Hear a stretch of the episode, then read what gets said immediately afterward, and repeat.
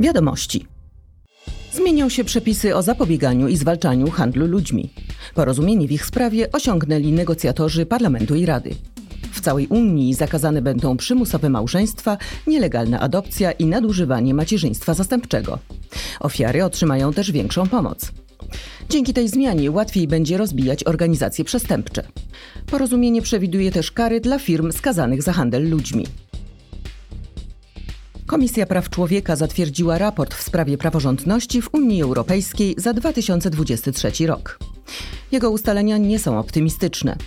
Europosłowie są głęboko zaniepokojeni osłabieniem demokracji oraz praw podstawowych w Unii.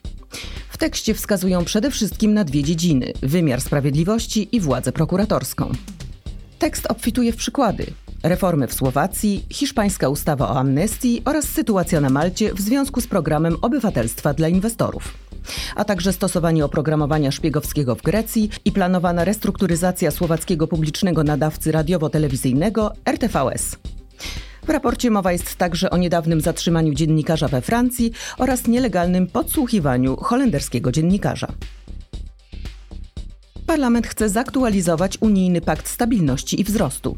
Dzięki niemu państwa członkowskie będą mogły elastyczniej zarządzać deficytem budżetowym i zadłużeniem. Przypomnijmy, że po wprowadzeniu wspólnej waluty pakt miał ujednolicić sposób, w jaki państwa członkowskie zarządzają swoimi długami i deficytem budżetowym.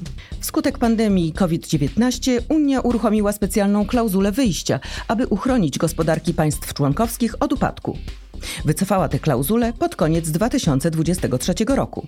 Jednak w grudniu Komisja Gospodarcza i Monetarna Parlamentu opowiedziała się za zmianą paktu. Chce, aby jego przepisy były elastyczniejsze i zapewniły państwom członkowskim większą kontrolę budżetową.